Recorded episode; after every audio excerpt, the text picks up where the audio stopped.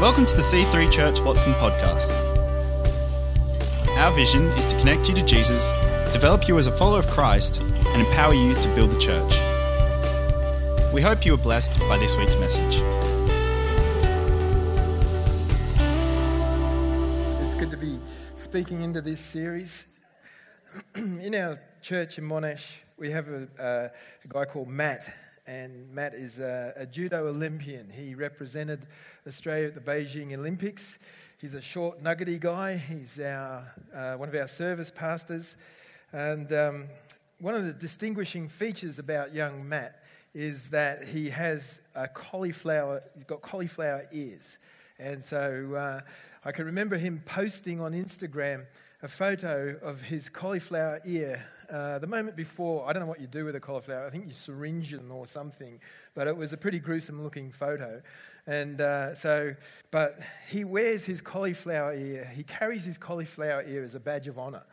And, uh, you know, when people look at him, they go, Yeah, you look like a judo player. You've got cauliflower ears. I can see that. A badge of honor.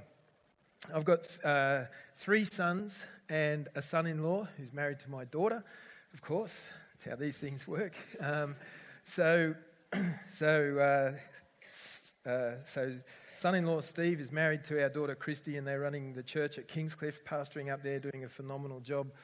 But uh, Steve, uh, shortly after they got married, before they had any kids or anything like that, decided to get a tattoo, and uh, so he got he got the word Christy tattooed over his heart. You know, it's a very nice thing. This is no commentary on tattoos or anything, but, but, uh, but the interesting thing about the tattoo of the word Christy over his heart is that it's in white ink. And you actually can't see it unless he, until he gets sunburnt. And that's the only time you can actually see the tattoo. But it's his badge of honor as a husband is the tattoo of his wife's name over his heart. So I have three sons. Our eldest son, Nathan, married to Sash. So uh, Nathan has uh, three little girls. They're not going to have any more, uh, girls or boys for that matter. Um, but uh, he has his three daughters' names tattooed on his arm, and they represent his badge of honor as a father.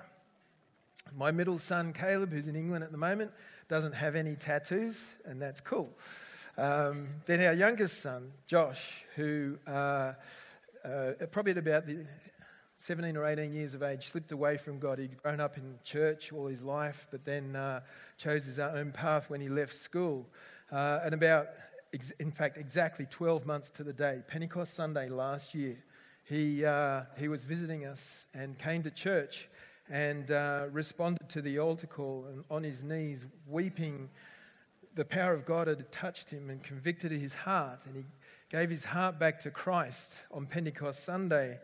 But um, in the early days of his departure from um, all things authority, authority, representing, he decided to get some tattoos. And um, he had a friend who ordered a tattoo artist gun or whatever they are uh, online.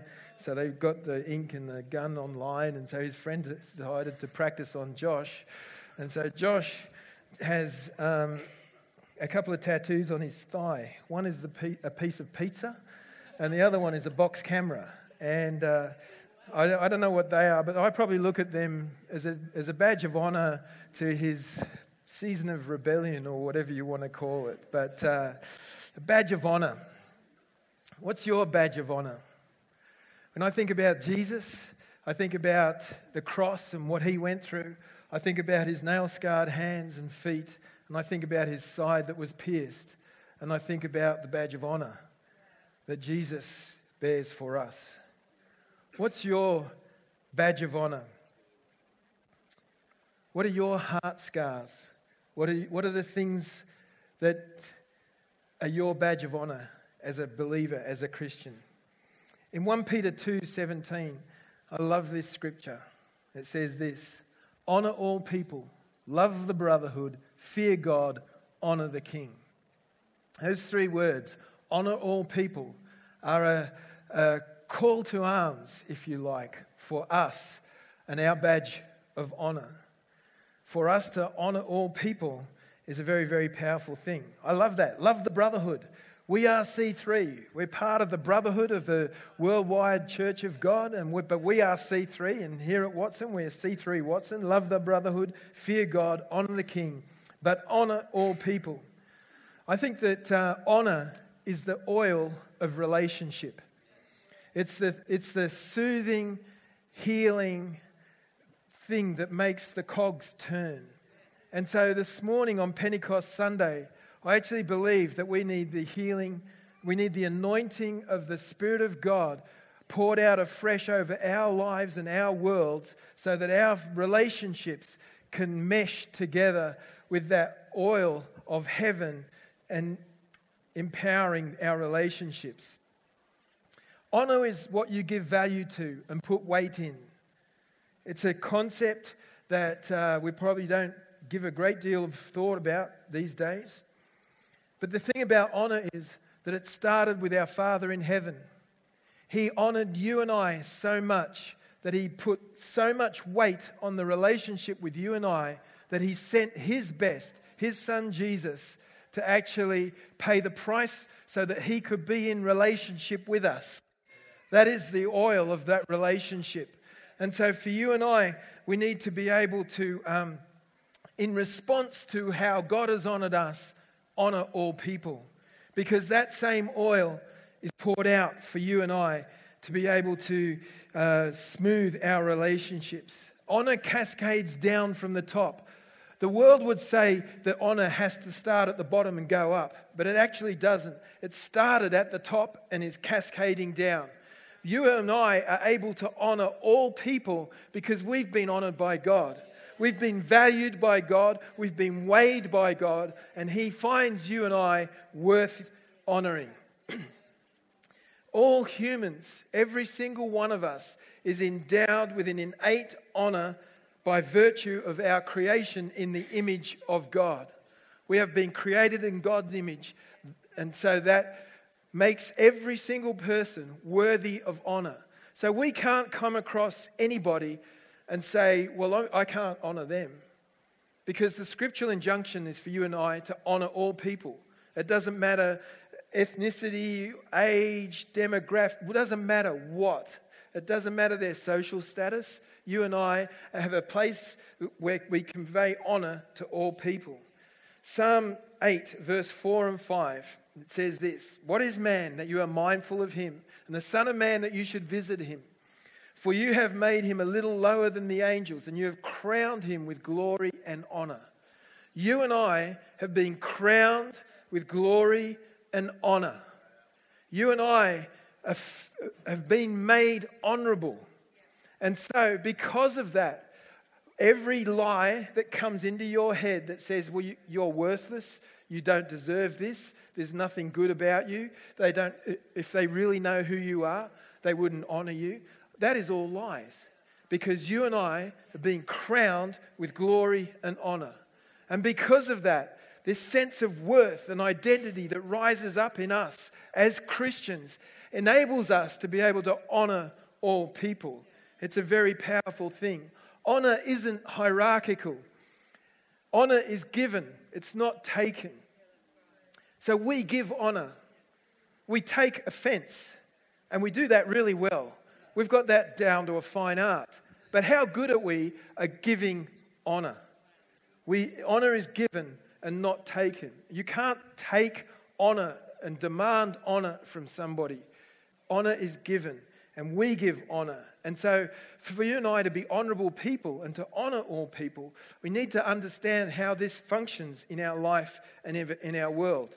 Prevailing culture would suggest to us, probably stronger than suggest, would be influencing us that, to recognize that self is the most important thing, the highest authority in our life and in our world.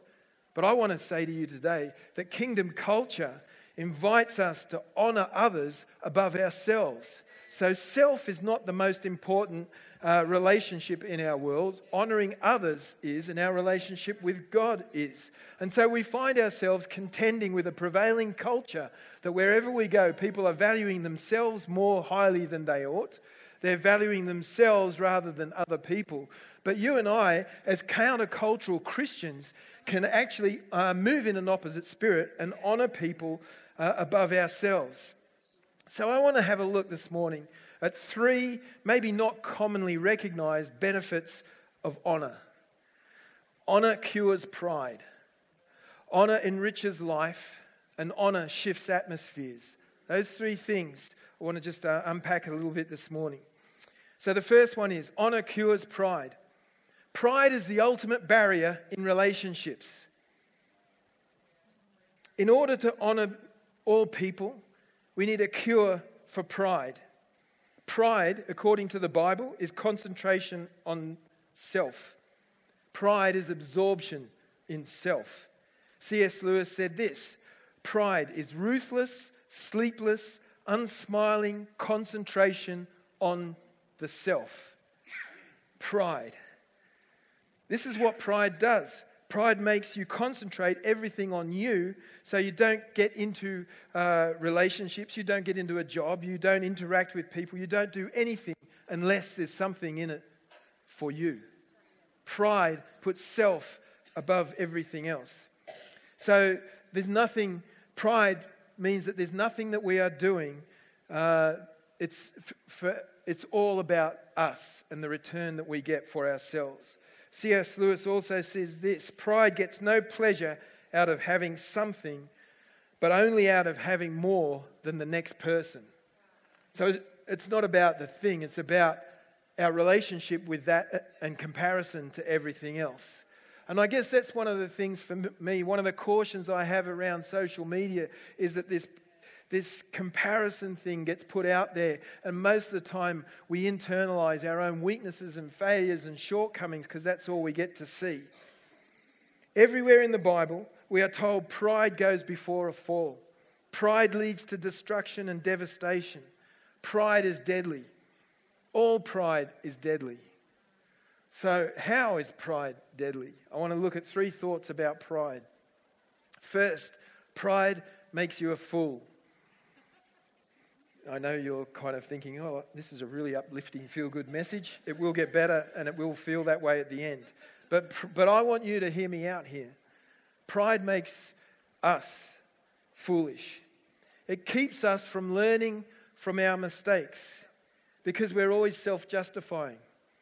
A proud heart always justifies itself. When your relationships break up, when you lose your job, when things don't go well, it's always everybody else's fault. It's not ours. Pride keeps us from learning from our mistake.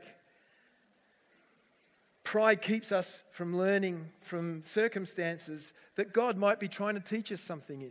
So when things don't work out the way that they should, uh, we should be saying to ourselves, God, what are you trying to teach me here? What are you showing me here? What, what am I missing here? So Humble people are not always looking to themselves. They're looking to the circum- situations and circumstances and what God is actually challenging them in. so, humble people can laugh at themselves. Humble people are able to take uh, instruction and that kind of thing. When things go wrong, they're open to investigating it. But pride makes us foolish when we don't learn from our mistakes. Pride also, pride also makes us foolish when we don't learn from criticism. We get defensive. And so, you know, none of us like getting criticized. And as in, in a leadership role, you'll be open to more criticism than the average person. But, um, you know, the thing about it is, usually in criticism, there's a, there's a, a thread of truth that we can learn from if we're not defensive and self justifying. So pride makes us foolish because we don't learn from our mistakes and we, um, we don't learn from criticism. Another thing, though, another thought about pride is that pride makes us evil. This is getting going from bad to worse, isn't it? So from foolish to evil. But hear me out. Pride is what made the devil the devil. Pride is not one sin among many, but really the root underneath all of sin. Tim Keller makes this statement Pride is the hellish spiritual petri dish that grows all kinds of stuff in your life. That's a challenging statement because Pride in us means that everything else comes out of it. Everything that is separating us or causing a degree of separation in our relationship with God, in our relationship with other people, comes out of pride. Many of us struggle a great deal with bitterness, anger towards the people that have done things to us. Many people's lives have been distorted or destroyed by anger. But remember this you can't stay angry at someone and you can't stay resentful at someone uh, unless you feel superior to them. And so the root of that is pride because it's like, I wouldn't do that. I would never have done that. How can they treat me that way? Underlying all of that perspective is pride. And so pride ultimately leads to the fall in that. There's no bitterness without pride because th- that's exactly what we're saying. Well, I wouldn't behave that way. You know, fear is uh, anxiety, insecurity, worry, all have their root in pride. You go, well, how does that work? Well, it's kind of like, well, God, if I was running things, None of this stuff would be like this. And so, but I'm not, so I'm fearful and anxious. We're actually saying from a proud position that we would do things better and differently to what God does. The root of that is pride. It's underlying us and it shapes everything else from moving forward from there. Pride. So, pride leads us to being opinionated. It's like, you know, well, what do they know anyway? It's healthy to have opinions, but it's not healthy to be an opinionated person and to be a critical person. Pride leads us to being indecisive because we're fearful of what people might think if we make a decision. And so we, we get, we kind of think, well, if I was running things, I would be able to make this work. And pride is underneath all of that, the wrong way of looking at things. Pride makes us too shy because we think we're not worthy. We think that we don't have a contribution to make. But pride is under all of that because God honors all of us. And so pride is underlying all of that. So pride makes you a fool, pride makes you evil. Pride is the one sin that hides itself. So we find ourselves not even aware of pride going on. Because I know you've been nudging your neighbor and saying, You need to hear this. And, and it's like, well, actually, pride as a, is a sin that hides itself. I've heard it said that pride is the carbon monoxide of sin, killing you without having any ability that it, uh, to tell that it's actually happening. It's odorless. Most of us have pride going on, all of us, I should say, have pride going on in our life that we're not even aware of. And so pride is the sin that hides itself. Because you're saying to me, Well, I'm not proud. And I go, Okay. Isn't that an expression of pride in itself? Right there? It's almost a circular argument, isn't it? It's because it's like, I can't lose this argument, can I?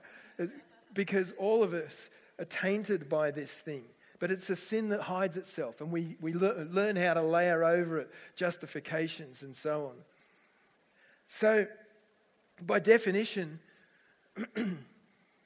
the more proud you are, the more clutches pride has on you, the less proud you think you are. So it's like, well, we don't think we're proud. It's actually an expression of the fact that you're more proud than you think you are. The opposite, the opposite of all of this is humility. But it's kind of like you know when you're in another sort of sin. You know when you know when you you uh, wake up and to, somebody who's not your wife and you go, didn't realize you weren't my wife kind of thing. You're in adultery. It's not like you didn't know you're in adultery. It's not like you don't realize you're ripping people off money wise and your bank account's kind. It's like you know when you're embezzling, you know when you're in adultery. But do you really know when you're in pride? Do you get a sense of what that could be like? So, you know, I've been in vocational ministry for 25 years and, and, and a church leadership on top of that as well. But in all my time, you know, I've had lots of altar calls and people wanting for prayer for this and that and the other. I cannot recall, I literally cannot recall anybody coming up to me and saying, I want prayer to be delivered from pride. And yet, it's probably the most pervasive thing in our hearts and lives. And, you know, I, I think that uh, uh, this, it just opens up so many thoughts and and things. But the cure for pride is honor because we're preferring other people over ourselves. Honor moves in the opposite spirit to pride, it disempowers pride. Honor prefers others to ourselves. In Romans 12:10, it says this, devoted, that is to take delight in, outdo yourselves. Be devoted to one another in love. Honor one another above yourselves. We have no excuse not to honor, other people. We have no excuse to allow pride to rise to the surface. And so, pride is the sin that hides itself, but it's there simmering away just beneath you and I in our surface. And so, it's something that we need to deal with. You know, at the end of the service, the previous service, a beautiful person came up in tears and said, and asked the question, uh, how, how do you deal with pride? And I thought that was a really good question to ask because it's like, how, okay, if we all, I hope you at the place of acknowledging that there is pride at work in our lives, what do we do with that? And I think one of the key things that we can do, follow the scriptural injunction, is to renounce the hidden things of shame. When God reveals it to you, and when God brings to your thinking, you know what? There's pride here. Then move on that. Confess it, renounce it, repent of it, decide not to do it again, and move on. And listen to that voice. Listen to that. You might go, oh, I'm not pr- proud about that. the very thing that you're not proud about reveals that there's pride at work there. So go to that place of renouncing the hidden things of shame. The second point, then, so the first one is that uh, honor cures pride. The second thought about honor, then, is that it enriches, it enriches life. Ephesians 6 22 to 3 says this Honor your father and mother, which is the first commandment with promise, that may be well with you and you may live long on the earth. The first authority figures that you and I engage with in life are our parents. Machiavelli said this It's not titles that honor men, but men that honor titles. We honor our parents because that's what we've been instructed to do, because we, it will be well with us and uh, we'll live long on life. Things fall apart when we lose respect for authority or authority is eroded. Mark Twain said this when I was a boy of 14, my father was so ignorant I could hardly stand to have the old man around. But when I got to 21, I was astonished at how much the old man had learned in seven years. It's, it's like we honor our parents, not even because they have done things that are deserving of honor, but of who they are. We actually don't get the luxury of choosing who we honor. We don't get the luxury of choosing the authority figures in our lives most of the time. And so, because of that, it's not like, well, I'm going to honor you. I'll honor my parents if they deserve it. No, we honor it because it's a biblical principle. We honor the authorities in our life because it's a biblical principle. And so that means that then, then we learn, we're free to honor those that are deserving, that are in places of authority over us. Tim Keller again says this it's respect for parents that is the basis of every kind of respect and every other kind of authority. So, yeah, our engagement with our parents obviously changes through stages of life. So, as kids, we learn how to obey our parents. As adults, we learn how to respect our parents. And so we move forward in that sense. It doesn't mean that we just do what they tell us to all the time or we don't ask questions. We actually engage healthily, but we can do all of that respectfully, but with honor. Do you realize that Jesus didn't always agree and do what his mother said to him to do? And you can read an example of that one that I think of in the, uh, the, the, the, wedding at Cana. Um, so she wanted him to do something that he didn't want to do it that way. And so it's like there is ways of actually respecting but not agreeing. And we need a, the skill, the life skill to be able to do that. so I think we can honor people we can honor authority figures without compromising our convictions. And that's a very powerful truth to be aware of. Romans 13:7 says this, "Render therefore all their due." And he goes on to talk about render honor to whom honor is due. And that's those authority figures that are in our lives. But as we learn how to honor, it enriches our lives. And we don't honor people or God by flattering them. Flattering people is not honor. Honor is an issue of the heart. Isaiah 29:13 says this Inasmuch as these people draw near to me with their mouths and honor me with their lips, but they have removed their hearts far from me. It's a heart, honor is a heart issue. We can say the right thing, but honor is far from it. It's a heart issue. And pride would probably be saying to us, Oh, I would never do that. so it's a heart issue. So when we think about uh, pro, um, honor cures pride, honor enriches life, and the third thought is that honor shifts atmosphere. Mark 6:45 is a scripture we're pretty familiar with, but it talks about where Jesus uh, Jesus is talking about a prophet is without honor in his own town. I think one of the, and, and so he was a, only able to do a few miracles there, which is probably more than most of us can do, but still, he's, he, what he's saying is, is that, uh, that a lack of faith and a lack of honor inhibit what God wants to do in our world.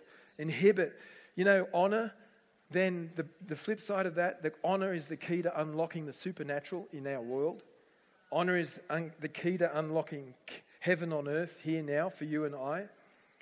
Um, the, one of the things about that is that familiarity can block honor. That's what Jesus is saying, another way of what he was saying, that familiarity can block honor. So don't be so familiar with those in your world that blocks you from honoring them. You have two incredible pastors here in, in Mel and Paul Marshall. You know, I, I, you know, don't let your familiarity with them diminish the honor that you give to them that, that they receive and that they deserve because it's a principle.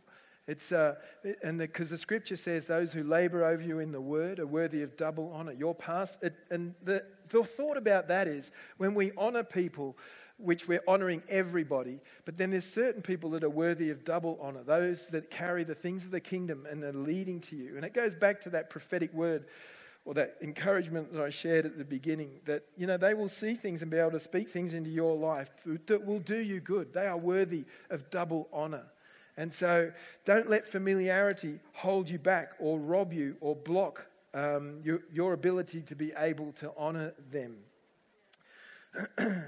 don't be so familiar with them that it blocks what God wants to say to you through them. You know, a, the other thought is so a, a lack of honor can block our prayers. And so, if you look at uh, 1 Peter 3 7, and wives, you can thank me later for this one, but husbands must give honor to your wives so your prayers will not be hindered. If we as husbands don't know how to honor our wives, uh, then, you know, our prayers are going to go blocked and hindered. And so I look at that and I, I, I think if I don't know how to uh, prefer my wife, to honor my wife, to do the best by her, to listen to her, to do all of those sort of things that would constitute honoring of my wife, then I'm, my prayers are going to be blocked. And so, you know, again, honor is a heart issue, becomes that sort of dynamic. And so, as we draw to a close, I just want to, I, I was thinking about, because I was reading through Esther, the book of Esther recently. And the phrase that really stood out for me was there is a man the king delights to honor. And so that was the heart of the king at the time. And there was a guy called Haman who thought it was him. And he manipulated and contrived to get the honor that he thought that the king wanted to confer onto this man. And yet it ended up being, uh, despite all of his manipulations, it ended up being Mordecai was the one that the king honored. But I'm here to say to you today that there is a king in heaven who wants to confer honor to you. And there is no manipulation or destruction or deceit or anything like that that come into your life that can derail the conferring of the king's honor to you as a person of worth, of value, of substance. And so, as you, you know, the greatest king of all delights to honor you today. So I know that there are voices in your head contesting that. They may be voices that are, that are um, voices of ethnic origin, or they may be just lies or family of origin stuff, or whatever it is that are there to undermine a word of God coming to you today to say that you have value, you have honor, you carry weight because God sees you that way. Honor that cures pride, honor that enriches life, honor that shifts atmospheres.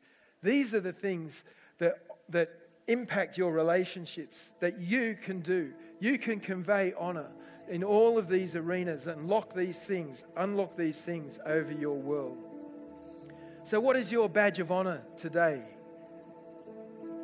Is it a heart surrendered to Jesus? Is it a heart that's tattooed with an honoring spirit that wants to bring the best out of people in your life and in your world? What's your badge of honor? Or is it pride that says, No, I, am okay? What's your badge of honor? Let's just bow our heads, close our eyes. Heavenly Father, this Pentecost Sunday, God, as we think back to a moment in history when your Spirit was poured out, poured out on all flesh, when prophesy was when, when a prophecy was fulfilled and when your name was glorified and lives were touched and changed forever by the power of your Spirit. I pray that that same Spirit would settle on our hardened hearts.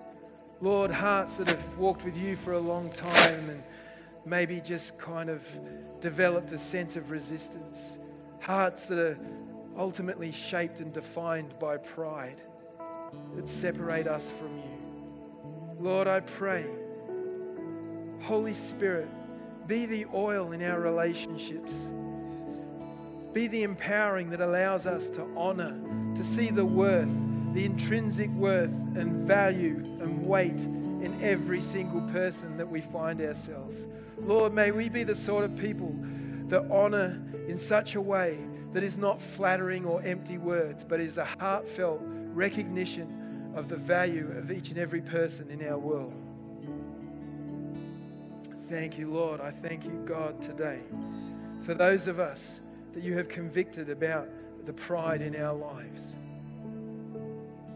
Lord, that we would lay that down. We would allow you the freedom to bring your healing, ministering touch into our spirit today. Father, that we would renounce the hidden things of shame. We would renounce the things that separate us from you. Lord, I pray, spirit of honor over your people today as we learn how to receive the honor that you have conveyed to us, God. We thank you for that, God. We thank you, God, that you counted each and every one of us worthy of being honored by heaven itself. May the reality of that, God, release us to bring the oil of the Spirit of God into the relationships that we find ourselves. And God, I pray for those of us that are being convicted about pride in our hearts and lives, help us learn to know how to deal with that pride. Lord, to renounce the hidden things of shame. Lord, not to harden our hearts, but to respond at the still small voice that comes our way, convicting us, God. Father, right now, I come against spirit of pride and I break its power in Jesus' name. And I thank you for the release of the oil of heaven over each and every one of your people in this place today. Thanks for listening. To find out more about our church, find us online at c3churchwatson.com.au. We hope to see you in church again this weekend.